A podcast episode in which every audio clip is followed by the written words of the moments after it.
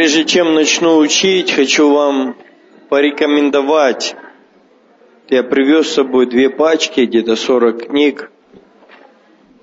Свою вторую часть ресурсы для служения. И вообще, на мой взгляд, я, ну, как бы неприлично совсем, да, самому себя рекламировать, но вот это откровение о ресурсах для служения. Это сама идея, что я могу послужить кому-то только теми ресурсами, которыми я обладаю. Я могу дать другому человеку только то, что у меня есть.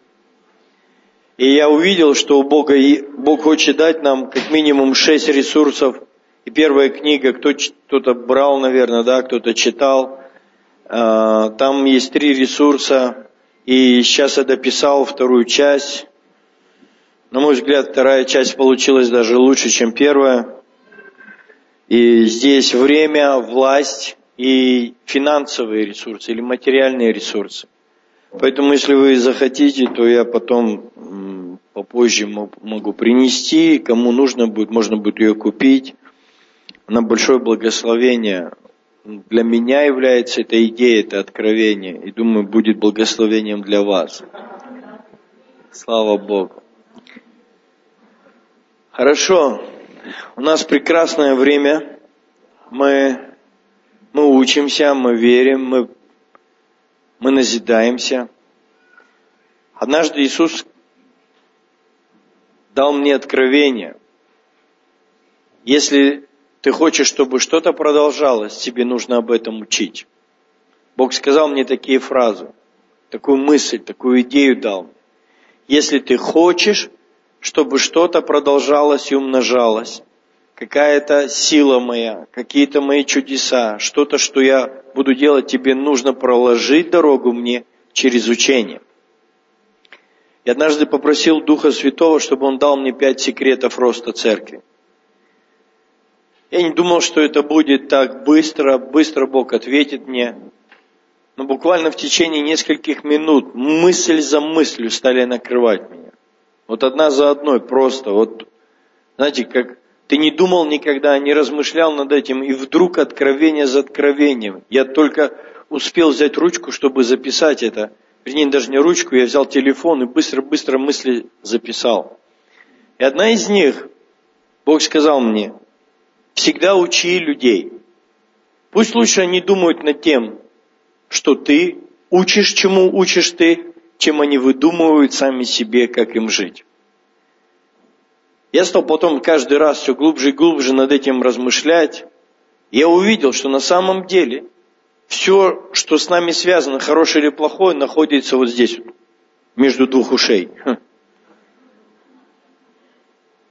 Все находится в нашем мышлении. Как человек мыслит, так он и живет.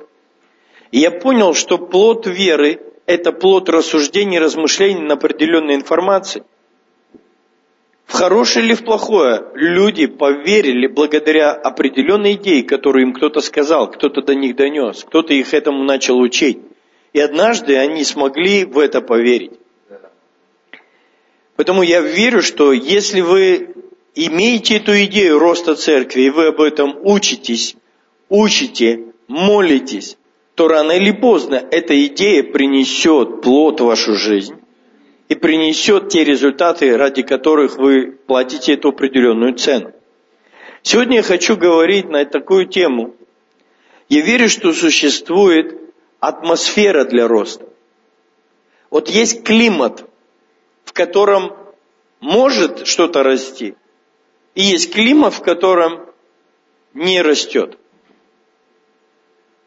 Вот, например, если взять климатические условия где я живу, они очень сильно отличаются от того, где живете вы. А, средняя температура, которая есть, например, в городе Красноярске в течение года, и средняя температура, которая вот в вашей широте находится, но она очень сильно отличается. Но я был в Африке, там вообще все по-другому. Там урожаи совсем другого количества они снимают. И таких экзотических продуктов, которые ну, у нас даже при всех самых солнечных днях они не вырастут. Есть свой климат в разной части мира, и, и что-то, что растет, например, в Африке, не растет у нас. Хотя у нас мэр, э, дав, давнишний бывший мэр, он настолько был помешан на фонтанах, настолько был укрыт просто вот чем-то вот таким вот жарким, фонтаны ему нравилось. Более 300 фонтанов он э, в городе Красноярске сделал. И, и пальмы, вот, да. И большую часть времени пальмы стоят в каком-то резервуаре, там они спрятаны в теплицах, но их летом выносят, там, за ними ухаживают, кучу денег на это тратят. Потому что в нашем климате, естественно, они расти не могут. Их нужно искусственно поддерживать. Я вот хочу говорить о Божьем климате для роста. Я уверен, что ты сможешь расти, если ты создашь правильный климат в своей жизни. Если ты создашь эту правильную температуру, правильные условия для этого. И у тебя может быть намного сильнее успех, намного лучше, намного качественнее, чем это было до сегодняшнего дня. Аминь. Вы готовы? И я называю этот климат пророческо-поклонническая культура. Это культура поклонения и пророчеств. Ваш пастор получил слово о Сауле и, и, и Самуиле, их встречи, как Саул и Самуил встретился. И давайте откроем первое царство. Я хочу вам показать некоторые духовные вещи, которые сокрыты вот в этой встрече. Я буду читать десятую главу.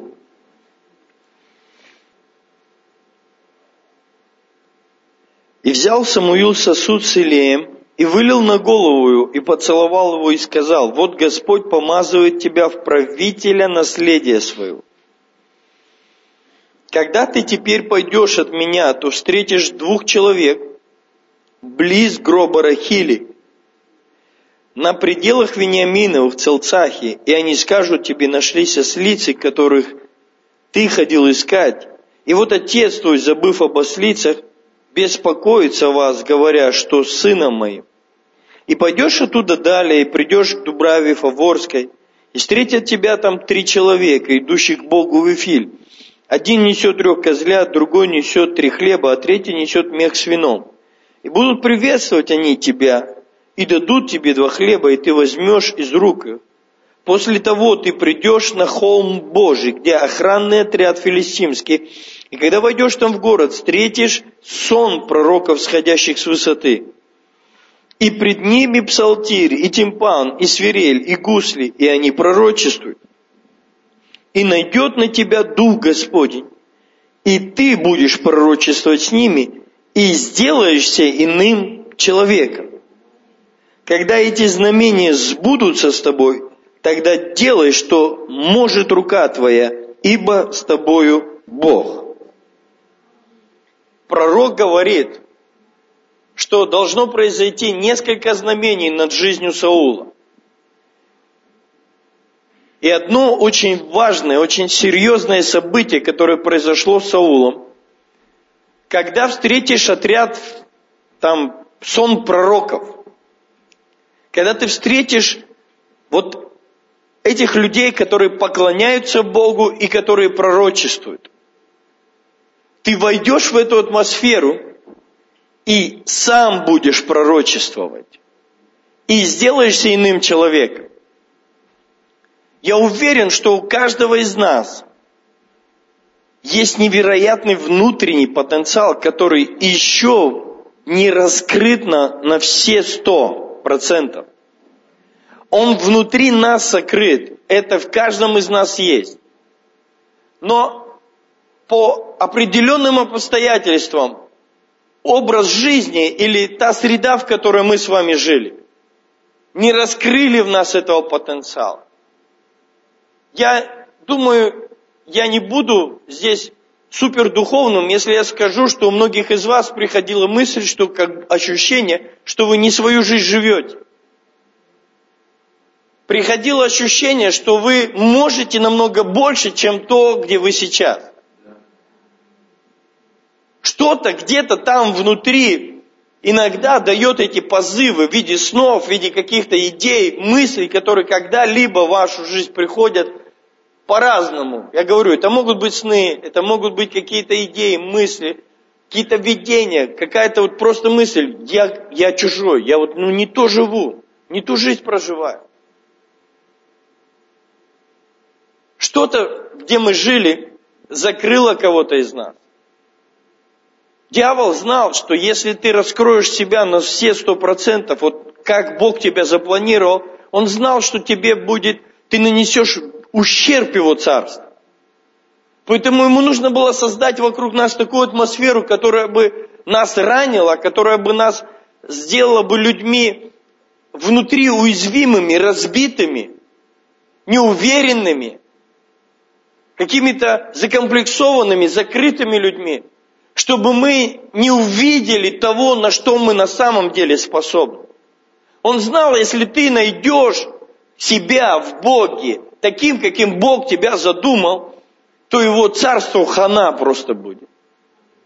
Но ему, но он знал, что если тебя научить чему-то другому, по, поместить тебя в другую среду, в которой ты не будешь расти, в которой ты не сможешь раскрыться на все сто процентов, то тогда ты будешь безопасен для него. Поэтому иногда нас родители не понимали такое ощущение, они, они не виноваты в этом, но они служили вот этой идее, что мы никто. Кому-то из нас часто приходилось слышать, что ты никто, ты неудачник, у тебя ничего в жизни не получится, руки не оттуда растут и, и что-то в этом подобное. У всех дети как дети, мы и оболтусы. И ты это слышал сам или через кого-то. Потом еще учителя в школе потом еще кто-то, как будто специально этот ворох, воронье, это просто собиралось вокруг и сеяли эту неуверенность, эти сомнения, эти разочарования. И с каждым разом человек все закрывается, закрывается, закрывается, все неуверенный, все еще внутри он помещает человека во тьму, где человек не видит возможностей, шансов. Знаете, мы же все с вами больш, большая часть из нас, вот, кто здесь по возрасту, мы выросли в Советском Союзе еще. Мы выросли в этом ментальности. У нас не было возможности рисковать. Не было возможности зарабатывать. Не было возможности свое предпринимательство, что-то раскрыть в себе, какое-то творчество. Вот было, были шаблоны, были шаблоны, были шаблоны. И ты должен был вписаться в этот шаблон. Если ты не подходил, ты народное что-то, ты что-то чуждое, что-то ну, ненужное на этой земле. Поэтому либо в коробочку залазь, либо залазь вот в эту ментальность и живи как все, и не отличайся ни от кого другого. И, и наш потенциал просто его утрамбовывали, нашу веру, наши способности, наши таланты, наше творчество. Его просто утрамбовывали, утрамбовывали, утрамбовывали. Если в детстве еще какие-то мечты были, то в взрослой жизни все мечты забыты, все потеряно. А, и вот представьте, этот, этот человек, Саул, он, он был выше всех физически, он был настолько, ну, такой, по, по, по многим показателям он превосходил других, настолько был закомплексован, настолько был закрытый, настолько был в себе неуверенный, что, Боже мой, помоги нам, а. И вот Писание говорит, что Ему нужно было попасть в новую атмосферу, чтобы начать говорить о себе что-то другое. Ему нужно было попасть в новую атмосферу, где он смог увидеть бы себя в ином качестве, в ином состоянии. Он говорит, ты встретишь этот сон пророков, которые будут на тимпанах, на гуслях поклоняться мне, и ты начнешь пророчествовать. Потом Писание говорит, что многие будут говорить, неужели Исаул во пророках? Я уверен, что за эти дни произойдет нечто, о чем начнут говорить о тебе. Неужели этот человек это может делать? Неужели у этого человека это получится? Неужели в нем это есть? Мы раньше этого не видели, а сейчас Он это может делать. Я вам скажу, я свидетельство того, что я этого не мог делать, пока я не встретился с живым всемогущим Богом. Я не мог быть проповедником, я не мог вдохновлять других, я не мог быть лидером, я сомневался в себе, я был закомплексован, я был связан, я был порабощен. Но когда я попал в атмосферу Божьей славы, Он развязал что-то внутри меня, Он раскрыл это внутри меня. И я хочу сегодня о каждом из вас молиться и верить вместе с вами, что атмосфера пророческая, атмосфера поклонения, она развяжет все узлы вашей души, она поможет выйти тому потенциалу, той силе, которая в вас есть, она выйдет наружу. Скажи вместе со мной, это выйдет сегодня наружу. Это выйдет наружу в моей жизни. Амен. Аллилуйя. Я чувствую здесь веру. Я чувствую здесь вдохновение. Я чувствую, что помазание Святого Духа разобьет сегодня всякое ермо, которое удерживало твою способность. Вот он попадает и говорит, Дух Святой сойдет на тебя и сделаешься иным человеком и сделаешься иным человеком. Вы знаете, я, у меня был конфликт внутри. Как Саул потом такое смог сделать? Он отойти от Бога. Ведь он же стал иным человеком. У меня это внутри как бы противоречие все время присутствовало. Что это значит? Дух Святой сошел на него, а потом он такое сделал. Он же вроде стал иным человеком. Пока я не стал писать вторую часть книги. У меня это противоречие было. Но когда я стал писать, я дошел до этой истории. Я задумался, а что значит стать иным человеком? Я люблю искать истолкование, я люблю искать, ну, докапываться до, до, до ядра, вот знаете, вот, вот докопаться до сути. Я заглянул в переводы, и слово «иной», «чужой», «другой», и меня зацепило третье понимание. Последующий. И думаю, вау, я этого никогда не видел. Я думал иной. Это значит, он стал абсолютно другим человеком. Он в своей природе стал другим человеком. За одно мгновение. Но когда я понял, что он стал последующим, вдруг на меня сошло откровение. Он в себе чего-то не видел, когда Дух Святой сошел на него, он открыл ему следующий виток его жизни, следующую грань его жизни. Это не значит, что он сразу стал, но он начал себя видеть в ином качестве, в новом статусе, в новых способностях. Это не делает автоматически человека святым и праведным.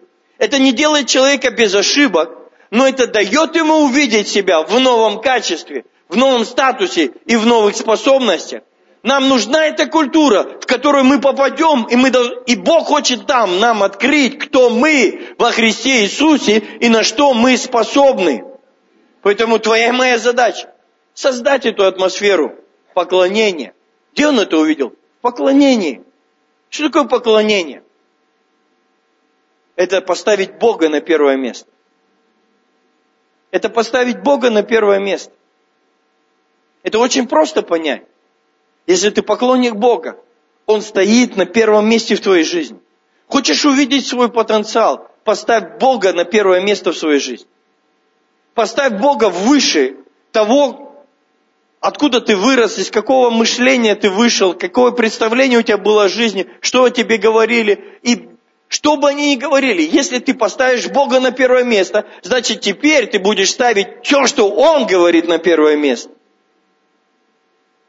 Чтобы они там не говорили, что твои руки ни на что не годны. Если он скажет, что ты дивно устроен, поставь это откровение на первое место, а все остальное откинь в сторону. Поклонение – это поставить Бога выше всего остального в жизни. Это значит его авторитет, его идея о тебе, она выше всех остальных идей. Даже если они тебе сотни раз доказывали, что ты такой, что ты вот такой вот плохой, чуждый, приносишь проблемы, даже если это сотни раз было доказано свидетельствами, и даже шрамы на твоем теле говорят о том, что ты никудышный человек на земле. Поставь Бога на первое место и Его Слово выше всего остального. И попробуй увидеть себя другим. Пророческое – это то, что ты о себе никогда не слышал. Это то, что ты в себе никогда не видел. Это то, о чем ты никогда не задумывался. И вдруг какой-то человек тебе начинает это говорить. А ты сможешь вот это сделать. Я помню, когда я попал в реабилитационный центр, ко мне разные люди подходили, говорят, ты пастором будешь? Я говорю, кончайте, а. Пастором будешь. Я пришел, чтобы найти своих ослиц. Я пришел решить свою проблему, а вы мне говорите о пасторстве. Я не собираюсь, я не шел за пасторством, мне нужно решить мою проблему. Они мне говорят, ты пастором будешь. Я помню, мне моя супруга, тогда еще она не была моей женой, она мне говорит, придет день, ты будешь ездить по всему миру и проповедовать Евангелие по разным городам, по разным народам, ты будешь ездить, большие конференции проводить. Я говорю, да ну перестаньте. Я к доске боялся выходить школе. Какой проповедник? Я когда смотрел, как они проповедуют, я думаю, откуда, как они это делают вообще? Что за, что за мастерство? Как это сделать из Библии, из разных заветов собрать проповедь, и потом оно все так логично связано. Еще не так с дерзновением об этом говорят. Да ну, я, я не оратор. Я не оратор. Я пришел найти своих ослиц. А мне начинают пророчествовать то, что я в себе никогда не видел. Я никогда в себе этого не видел. Я не замечал в себе этих даров. Я не замечал в себе этого потенциала. Но они пришли и стали мне проповедовать. Они стали говорить эти слова. И вот Дух Святой, Он стал сходить на меня. И мало-помалу я начинал видеть себя в новом качестве. Я бывало начинал молиться так и не могу остановиться. Я начинал что-то пророчествовать, что-то провозглашать. Я начинал пророчески молиться о чем-то. Я даже не понимал почему, но это было начало нового этапа в моей жизни. Я попал в новый климат для себя. Я там бы не вырос никогда до того, кто я сейчас. Но когда я попал в атмосферу Царства Божьего, в атмосферу Божьего присутствия, там начало во мне открываться новое, чего я себе никогда не знал. Я, я уверяю тебя сегодня, этот вечер ты не забудешь никогда.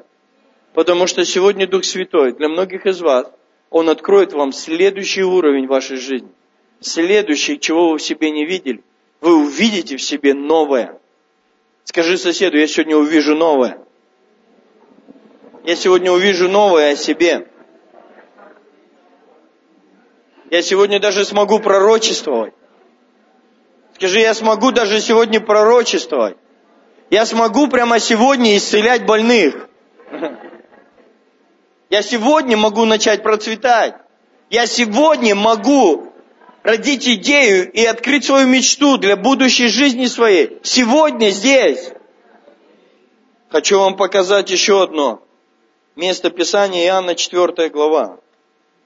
Я не буду читать всю историю, но история женщины, которая была у колодца она встретилась вместе с... Она встретила Иисуса, и у них завязалась там беседа. И вот смотрите, Иисус говорит в 18 стихе. Ибо у тебя было пять мужей, и тот, которого ныне имеешь, не муж тебе. Это справедливо ты сказала. Женщина говорит ему, Господи, вижу, что ты пророк. Отцы наши поклонялись на этой горе, а вы говорите, это место, где должно поклоняться, находится в Иерусалиме. Иисус говорит ей, поверь мне, что наступает время, когда и не на этой горе сей, и не в Иерусалиме будете поклоняться Отцу. Вы не знаете, чему кланяетесь, а мы знаем, чему кланяемся, ибо спасение от иудеев. Но настанет время, и настало уже, когда истинные поклонники будут поклоняться Отцу в духе и истине, Ибо таких поклонников Отец ищет себе. Бог есть Дух, и поклоняющиеся Ему должны поклоняться в Духе и истине. Женщина говорит ему, знаю, что придет Мессия, то есть Христос, когда Он придет, то возвестит нам все. Иисус говорит ей, это я, который говорю с тобой. В это время пришли ученики Его и удивились, что Он разговаривает с женщиной, Однако же ни один из них не сказал, чего ты требуешь или о чем говоришь с ней. Тогда женщина оставила водонос свой и пошла в город и говорит людям, пойдите, посмотрите человека, который сказал мне все, что я сделала, не он ли Христос? Они вышли из города и пошли к нему. Это женщина. Вся ее жизнь. Она была сосредоточена на том, что она неудачница. Женщина, которая не видела в себе никакого лидерского потенциала. Она не видела возможности. Вся ее жизнь была скована и парализована ее семейными, личными неудачами. Пять мужей. Неудачница в своей семейной жизни. Разочарованная, разбитая, неуверенная в себе. Женщина, которая имела худшую репутацию в деревне. Женщина, которая не видела себя способной сотворять великие дела. Она ходила, выбирала колодец подальше, чтобы ее как можно меньше людей видели. Она не хотела об этом уже общаться ни с кем. Возможно, после первого брака она еще себе говорила, ничего, у тебя все еще получится, принц еще появится, все будет нормально, не отчаивайся, все повезет. Но потом второй брак, ничего, это была ошибка, пробный вариант, сегодня повезет, третьего, четвертый. Уже что говорить? Уже закономерность. Уже во что верить? Просто уже у тебя такая судьба, ты проклятая. Ты никто, ты, ты не можешь даже нормально просто с одним человеком ужиться, у тебя все не так. И вот она встречается возле колодца с Иисусом, причем она самарянка, а он иудей. И им нельзя было общаться вместе по их религии, по их принципам, по их вот, ну, традиции. Нельзя было, их культуры были отдельные. У них были разные горы для поклонения. У них были разные понимания в поклонении. Они по-разному это понимали. И она говорит, тебе нельзя у меня просить. Нам вообще нельзя общаться вместе. Нам нельзя вообще об этом говорить. Она настолько была наставлена в своей культуре и в своей традиции, что ей нельзя. Дорогие мои, сегодня очень много людей воспитаны в традиции. И единственное, что эта традиция несет, они говорят нам, чего нам нельзя. Куда нам нельзя, с чего, с кем нам ходить нельзя. Вы знаете, когда человек слышит постоянно нельзя, нельзя, нельзя, нельзя, у него воспитывается внутри, не можешь. Нельзя, значит, не переходи туда, не заходи за эту черту. Это люди, воспитанные в страхе, люди, воспитанные в стойле. Я сегодня провозглашаю, ты выйдешь из своего стойла.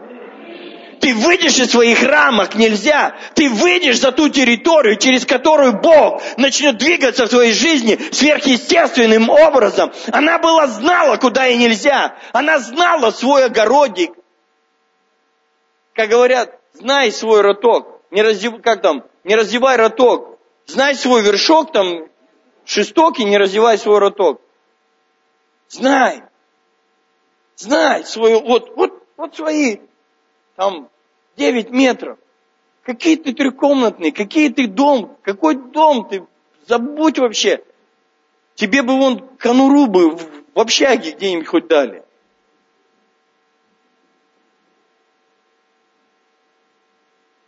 Мы были лишены славы Божьей. Мы ее не видели. И эта женщина, она не видела славу. И вот она встречается с пророком. И у них идет речь о поклонении. Опять пророк и опять поклонение. Пророк и поклонение. Пророк и поклонение развязывают лидерство этой женщины. Пророческие слова и откровение о поклонении, о правильном поклонении развязывают судьбу этой женщины. В ней начинает проявляться что-то, чего она о себе никогда не видела, никогда не знала. Пророк открывает в ней способности. Он учит ее о поклонении. Он говорит, не, не на этой горе и не в Иерусалиме. Сегодня паломничество в Иерусалим, чтобы поклониться Богу. Но Иисус отменил это поклонение. Сегодня новый вид поклонения. Он не с культурой связан, он не с национальностью связан, он связан с духом. Он связан. Ты можешь поклоняться в духе истины. Сегодня не надо ехать поклониться Богу в Иерусалим. Ты можешь сегодня здесь поклониться Ему. Ты можешь сегодня здесь с Ним встретиться. Ты можешь сегодня войти в духе и в истине, в это присутствие, и развяжется твоя судьба. Она развяжется сегодня Божьим присутствием. Там, где ты находишься, ставь Бога на первое место, провозглашай Его истину о себе, и ты увидишь, как новый виток твоей жизни начнется. Смотрите, она идет в город, в деревню, вернее, где у нее худшая репутация, где в нее никто не верит, где все знают, ага, это неудачница, это неудачница. У нее ничего нет, у нее нет никакого будущего. Ее в пример не приводили. Ее как лидера никто не учил. Ей, ей никто не мог сказать, вот у этой женщины можно научиться жизни. Все говорили, вот посмотри на нее, она была худшим примером в деревне. Все говорили, вот на нее посмотри, и так не живи. Возможно, за ее спиной шептались, пятерых уже сосвету жила. Убийца мужей поедатель мужиков.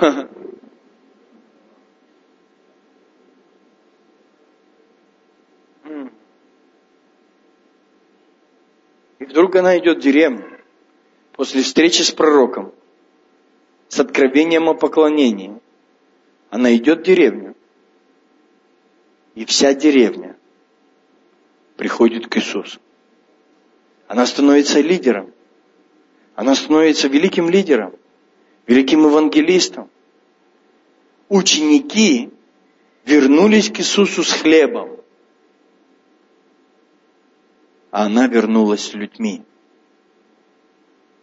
Ученики единственное, что не смогли пойти и добыть хлеба, а она толпу людей привела к Иисусу. После откровения поклонений и пророческого служения ее жизнь изменилась. Она увидела в себе лидерство. Она увидела в себе иное качество жизни. Она поняла, я могу другую жизнь прожить. Скажи, я могу жить иначе. Я могу жить иначе. Утверди это. У меня есть новая жизнь.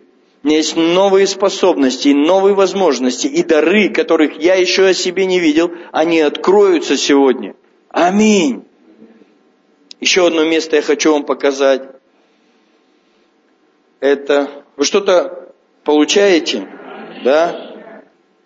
Я хочу заложить основание, и когда мы будем молиться, я верю, что сила Божия на вас очень сильно будет сходить. Первый Паральпоменон, 25 глава.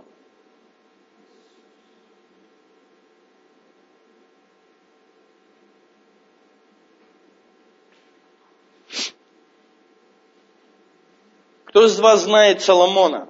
Слышал о Соломоне? Крутой был Соломон, да?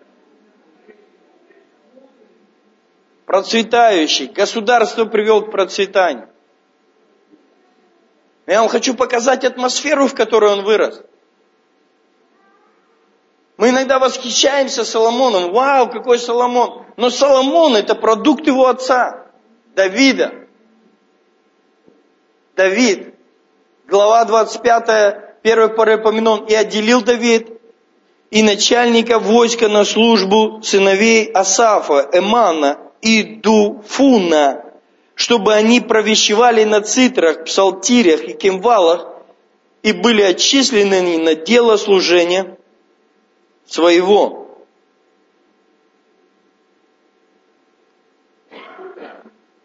и там перечисляются разные люди. Третий стих. От Идифуна, сыновей Идифуна, Гедалия, царя, Исаия, семей Хашавия, Метафия, шестеро под руководством отца своего Идуфона, игравший на цитре во славу и хвалу Господа. Пятый стих. Все эти сыновья Имана, прозорливца царского по словам Божьим, чтобы возвышать славу его, и дал Бог ему четырнадцать сыновей и трех дочерей, Все они под руководством отца своего пели в доме Господнем с килвалами, псалтирями и цитрами в служении в доме Божьем по указанию царя или Асафа, и Дуфана, там, и Имана. И было число их, и там перечисляется множество людей. Это, а это, это некоторый отрывок описания того, что было в Скинии Давида. Скиния Давида просуществовала 38 лет. 24 часа в сутки.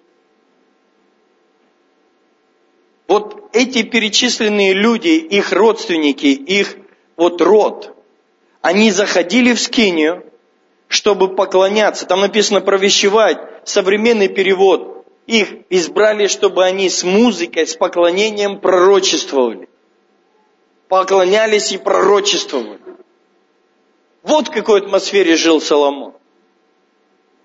Вот в какой атмосфере развивался Соломон. Его отец установил на уровне государственном скинию. И 38 лет, 24 часа в сутки кто-то поклонялся и пророчествовал поклонялся и пророчествовал, поклонялся и пророчествовал. Мы говорим, вау, какой Соломон крутой. Да, извини, если ты растешь в атмосфере, где люди пророчествуют и поклоняются живому Богу, Хочешь, не хочешь, ты в этой атмосфере, в тебе начинают открываться дары и способности. Твое мышление меняется, твое, твое знание жизни строится не из, из подвала какого-то, не из разрушенной семьи, а твоя атмосфера и твое восприятие мира строится на славе Божьей. Конечно, когда придет день, и Бог постучится в твое сердце, ты скажешь, Бог, дай мне мудрости, потому что он на протяжении 38 лет слышал, как пророки пророчествовали о Боге, как они возвышали славу Божью. Дорогие мои, наши дети должны расти в, све- в атмосфере поклонения и пророческой культуре, чтобы из них что-то стоящее получалось. Они должны слышать, что они уродцы, что у них ничего не получается, какие они плохие, сякие. Вот мы были, а вы там не пойми в кого. Нет. Нам надо создать культуру поклонения. Поклонение живому Богу и пророческую культуру. Соломон вырос в этом. Он рос в этом. И поэтому, если вы посмотрите Экклесиаста, его рассказы о себе, он говорит, все, чего не пожелали глаза мои, я не возбранял им. Все, чего я хотел. Я ставил перед собой великие планы, и я их достигал. Я ставил перед собой большие цели, и у меня все получалось. Это царь, который превзошел в своем богатстве все остальные царства земли. Этот царь был настолько крутой, настолько крутой. Он вырос в этой культуре. Он вырос, он видел себя вот таким. Дух Святой, помоги нам. Помоги нам. Пророческая культура открывает способность абсолютно новые идеи о себе, новое видение себя. Еще одно место, давайте прочитаем, и мы больше будем молиться сегодня. Я хочу лишь пробить что-то в вашем сознании. Какие-то твердыни хочу пробить, какие-то человеческие взгляды на самого себя. Ефесянам первая глава. 16 стиха.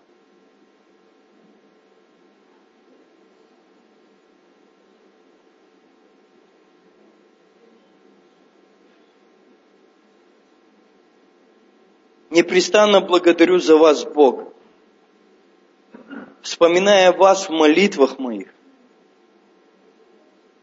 чтобы Бог Господа нашего Иисуса Христа, Отец Славы, дал вам духа премудрости и откровение к познанию Его, и просветил очи сердца вашего, дабы вы познали, в чем состоит надежда призвания Его и какое богатство славного наследия Его для святых, и как безмерно величие могущество Его в нас, верующих под действию державной силы Его, которую Он воздействовал во Христе, воскресив Его из мертвых. Апостол Павел молится за церковь. Говорит, я так сильно хочу, чтобы вы узнали и прозрели, и увидели, какое славное наследие для святых, и как безмерно величие Его могущества в вас. Ничто так не открывает нам нашу истинную картину жизни, того, кем мы существуем, кем мы сотворены. Ничто так не открывает человеку его способности, как Божье присутствие. И он молится, он говорит, я молюсь. Я просто желаю, чтобы над вами была создана эта атмосфера, чтобы вы выросли в этом климате, чтобы вы развивались в этой способности видеть себя и видеть, какое славное наследие для святых. Я, он говорит, я молюсь, чтобы вы это увидели. Мы не можем повести, если мы слепы духи. Если мы духовно слепые, мы, мы сами-то не видим дороги. Как мы поведем кого-то еще? Если мы сами не видим перед собой, куда нам идти, какое славное наследие для нас, какая награда нас ждет, куда нам вообще стремиться, если мы сами этого не видим, сами не видим своих способностей, дорог, куда мы можем других повести. Павел говорит, я хочу, чтобы очи вашего сердца открылись. И это моя молитва сегодня. Пусть ваши очи сегодня откроются. Пусть в этой атмосфере Бог откроет ваши глаза на ваши дары, на ваши способности. У нас прошла вот сейчас, была конференция «Раскрыть свой мир». Одна из тем, которую мы проповедовали о миссии, о том, чтобы человек нашел себя, свое предназначение. Служение выглядело так. У меня было пять человек, Пять человек, они свидетельствовали о себе, я задавал им вопросы, это было в виде интервью. Среди них была одна девушка, ей сейчас 25 лет. Сейчас она нашла себя, но когда ей было 20 лет, она жила в семье весьма богатых людей. На самом деле ее отец был миллионер и имел ну, достаток, огромный достаток, и он ее любил очень сильно, он ей ни в чем не отказывал. Она говорит, я в 20 лет могла себе позволить все, но я жить не хотел. Я могла себе купить, что мне нужно, но я жить не хотел. У меня цели не было. Мой отец богатый человек, но она говорит, я жить не хотел, у меня цели не было.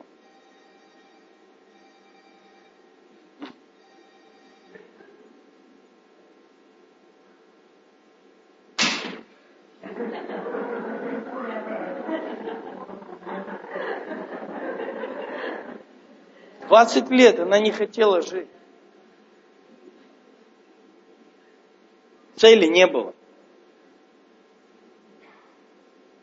Сейчас у нее есть цель. У нее есть мечта, она нашла себя в Боге. Она увидела себя, как она будет служить подросткам на улицах. Она влюбилась в подростков.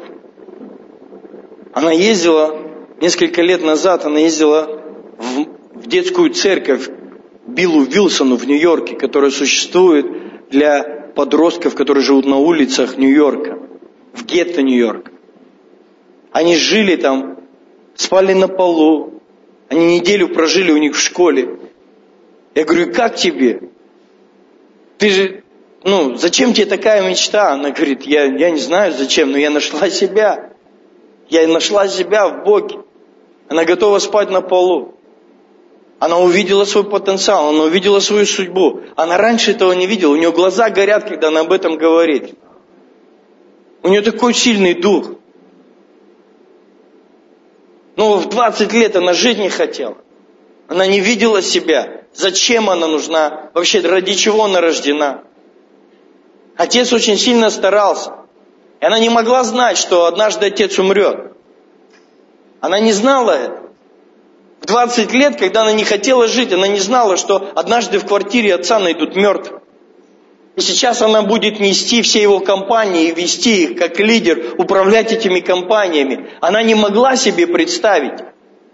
Она в 20 лет хотела умереть, но в Духе Святом она увидела себя в другом качестве. Когда она встретилась с живым Богом, она захотела жить. И сегодня она ведет бизнес, который вел ее отец. Ее мама не справилась с этим стрессом. И она начала выпивать очень часто. У нее, с ней случались такие, что ее находили на улице, чуть ли ноги не отмораживала. Всякое было. Но эта девчонка, хрупкая, маленькая, которая в 20 лет не хотела жить, взяла ответственность за, за маму, которая выпивает, взяла ответственность за, за ее ребенка, маминого, маленького ее брата. И она ведет еще бизнес отца и служит подросткам. Ее на руках маленькие дети. Свои маленькие еще. Но она сильно горит ради Господа, потому что она с ним встретилась. И она увидела себе чего-то, чего она никогда не видела. Ее глаза открылись, чтобы видеть, какое богатство славного наследия для святых. Один брат у нас свидетельствовал. Он сейчас пастор в одном из городов. У него за шесть лет более двухсот человек в церкви. Они сейчас вот-вот в стадии покупки здания, которое будет зал только на тысячу мест. Я говорю, как ты увидел себя? Он говорит, я шел однажды утром. Я шел однажды утром, и вдруг я услышал внутри мысль, что надо ехать в Ижевск. Я говорю, просто ты шел и услышал, что надо ехать в Ижевск. Да, я шел и услышал, что надо ехать в Ижевск. Я увидел себя в новом качестве. Сегодня он там пастор. Когда была Олимпиада, Паралимпийские игры, зимние Паралимпийские игры в Сочи, среди инвалидов есть вот такой обычно называют хоккей, а там называют следж-хоккей. Слэш-хоккей играют инвалиды. Люди, которые, ну, с определенными проблемами. И наша сборная, на удивление, вот на Олимпийских играх в Сочи, именно Паралимпийских играх, она заняла второе место. В воротах этой сборной стоял воспитанник реабилитационного центра из города Ижевска. Парень, который потерял всякую надежду на жизнь, он воевал в Чечне, у него там отрезали ему ногу, он стал инвалидом, он начал колоться, он начал спиваться, он потерял всякую надежду. И если бы этот парень шел там сколько-то лет тому назад и не услышал саму мысль, Бог его посылает в Ижевск, если бы он туда не поехал, этот бы парень был, не был спасен, не нашел бы свою жизнь, у нас бы не было серебра.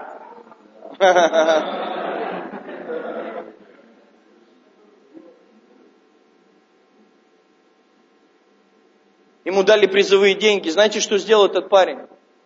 Он дал эти деньги на покупку земли для храма. Потому что он увидел себя в новом качестве. Он нашел себя в Боге. Он вернулся к жизни. Он занялся хоккеем. Сейчас он играет ну, в Паралимпийских играх, вот в таких вот уча- принимает участие. У них есть свои соревнования. А так он думал, что он списанный товар что он никому больше не нужен. Я знаю, в присутствии Святого Духа ты сможешь найти себя. Ты сможешь встретиться с тобой, ты сможешь соединиться. Просто соединиться с Его любовью, соединиться с Его силой, соединиться с Его присутствием. В тебе могут открыться сверхъестественные способности. И вот каким примером я хочу завершить свое послание. Это записано в исход. Исход 32 глава.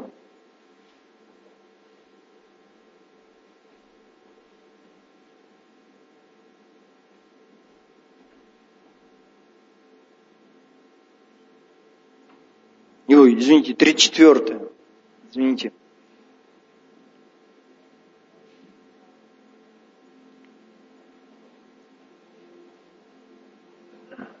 28 стих. И пробыл там Моисей у Господа сорок дней и сорок ночей. Хлеба не ел и воды не пил. И написал на скрижалях слова завета десятисловия. Когда сходил Моисей с горы Сина, и две скрижали откровения были в руке у Моисея при сошествии его с горы, то Моисей не знал, что лицо его стало сиять лучами от того, что Бог говорил с ним. Вау. Сорок дней и сорок ночей.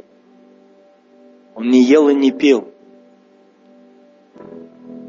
Я часто слышал это учение, что Моисей постился.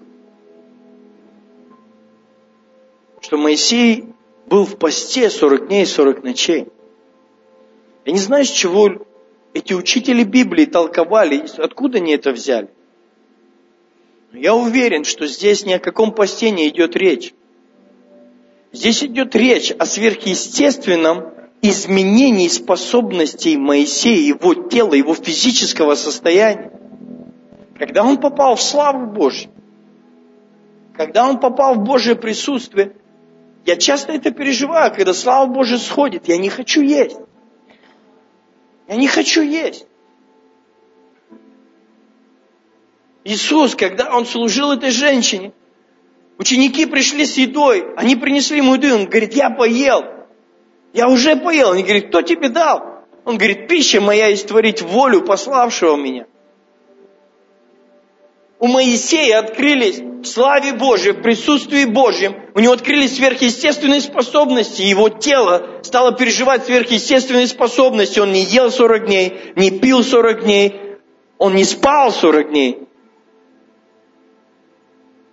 Он просто был в славе, его, его тело переживало сверхъестественно. Как Саул, который попал в сон пророков и начал пророчествовать. И все говорили, неужели Саул во пророках, как эта женщина, которая пришла и стала проповедовать, и вся деревня уверовала. Как Соломон, который вырос в атмосфере поклонения и пророческого слова. В присутствии Святого Духа в природе поклонения, в этой культуре открываются невероятные способности. Постройте скинию в своей церкви. Постройте скинию хвалы, молитвы и поклонения. И пророчествуйте на домашних группах. Пророчествуйте в своих семьях. Пророчествуйте на молитвах. Молитесь и поклоняйтесь и пророчествуйте. Молитесь, поклоняйте и пророчествуйте. Поклоняйтесь и пророчествуйте. Поклоняйтесь и пророчествуйте. Писание говорит, слабый пусть скажет, я силен. Пусть слабые начнут пророчествовать, что они сильны. Слабый пусть говорит, это то же самое слово, что в Бытие 1.3. «И сказал Бог». И стало так. Это то же самое слово, которым Бог начал все. Это то же самое слово, которое ты должен провозглашать.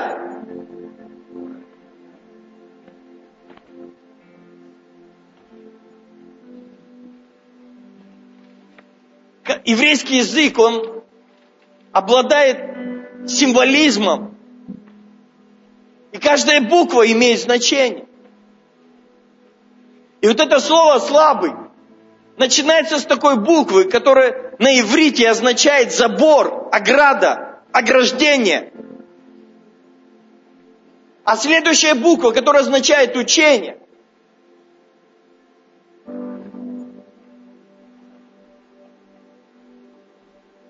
Слабость – это когда на твоей жизни есть некий забор – который отгораживает тебя от учения, от истины Божьей, отгораживает тебя от мыслей Святого Духа. И пока ты под этой оградой живешь, под этим забором, под этим ограждением, тебя не подпускают к истине, ты не можешь просто увидеть себя в ином качестве, в иных способностях. Мы сегодня снимем этот забор. Мы разрушим твою слабость сегодня, потому что где Дух Господень, там свобода. Когда Павел и Сила поклонялись, то написано, что все темницы отворились. Произошло великое землетрясение, и все темницы отворились. И это то, что я вижу пророчески. Бог хочет открыть все темницы, и Бог хочет вывести нас на свободу. Слабый, пусть говорит, я сильный. Пусть эти заборы будут сняты, пусть эти ограды будут разбиты. Через культуру поклонения. Когда тебе плохо на душе, Включай поклонение. Включай помазанных поклонников. И пусть музыка начинает играть в твоей комнате, в твоем автомобиле. Пусть эти провозглашения начнут создавать атмосферу. Я не знаю, в какой момент, но может быть на первый, а может на второй, а может быть на третий. Твоя душа начнет оживать. Что-то внутри тебя начнет прорываться. Ты начнешь становиться увереннее. Ты начнешь смотреть будущее иначе, чем было до этого момента. Бог, ты моя реальность. Когда к тебе я прикасаюсь, снова оживает моя душа. Бог моя реальность, Бог твоя реальность. Есть такая песня, ее написали в Тольятти. Бог мой, ты моя реальность. Когда к тебе я прикасаюсь, снова оживает душа моя. Он наша реальность, братья и сестры. Он хочет снять этот забор, эту неуверенность, эти сомнения. Ты говоришь, я в себе этого никогда не видел. Да, без атмосферы Божьей ты не видел. Да, без Духа Святого ты этого не видел. Да, без славы Божьей ты этого не видел. Да, без присутствия славы нет, невозможно. Потому что все в этом мире пропитано тем, что ты никто, у тебя ничего не получится. Потому что Антихрист создал вокруг нас определенные темные пятна в жизни, через которые тебе постоянно говорят, тебя ничего не получится, ничего не получится. Но пришло время погрузить себя в славу Божью и сказать себе, я все могу, укрепляющем меня Иисусе Христе. То во Христе тут новое творение, все древнее прошло, и теперь все новое. Бог приготовил трапезу в виду врагов моих. Чаша моя преисполнена. Он умастил голову мою илеем. Если я пойду долиной смертной тени, я не убоюсь зла, потому что твой жезл и твой посох успокаивают меня. Господь ты мой пастырь, я ни в чем не буду нуждаться. Ты покоишь меня на злачных пажитях, ты водишь меня к водам тихим. Ты подкрепляешь душу мою. У. Дух Святой, я прошу Тебя, я приглашаю Тебя на это место. Научи нас быть поклонниками. Не культуры, не стиля, не формы. Дай нам уйти с наших гор, традиций. Что удивительно, эта женщина, она имела какой-то вид поклонения в своей жизни. Нельзя сказать, что эта женщина не была поклонницей. Она не была приверженцей какой-то культуры, какой-то традиции. Она знала, она держалась за устои, которым ее обучили. Но эти устои связывали ее и делали ее бесполезной беспомощной. И Иисус открыл ее глаза и сказал, теперь не надо к этой горе быть при, при, привязанной. Тебе нужно новое поклонение в духе и в истине. Выбирайся из своей традиции. Выбирайся из себя вчерашнего. То, к чему ты был привязан. И славь Его всем сердцем, всей душой, всей крепостью. Встречайся с Ним от всей души. Просто сдайся Ему. Разденься перед Ним в духе. Скажи, вот я, Господь. Вот я, возьми меня. Делай все, что хочешь. Я хочу видеть себя другими глазами. Я хочу видеть все, что ты приготовил любящим тебя. О, Иисус, мы утверждаем Твой престол на этом месте. Наполни этот зал своей славой. Мы поклоняемся Тебе, наш царь. Ты Бог всемогущий, нет другого. Мы провозглашаем Твое Слово. Открой нам пророчество. Начни говорить с небес о нас. Пусть ангелы придут на это место. Пусть здесь будет атмосфера сома пророков. Дух Святой, двигайся на этом месте. О, аллилуйя. Чтобы мы стали иными людьми. Чтобы новый толчок жизни. Новый виток. Новый уровень себя каждый из нас увидел.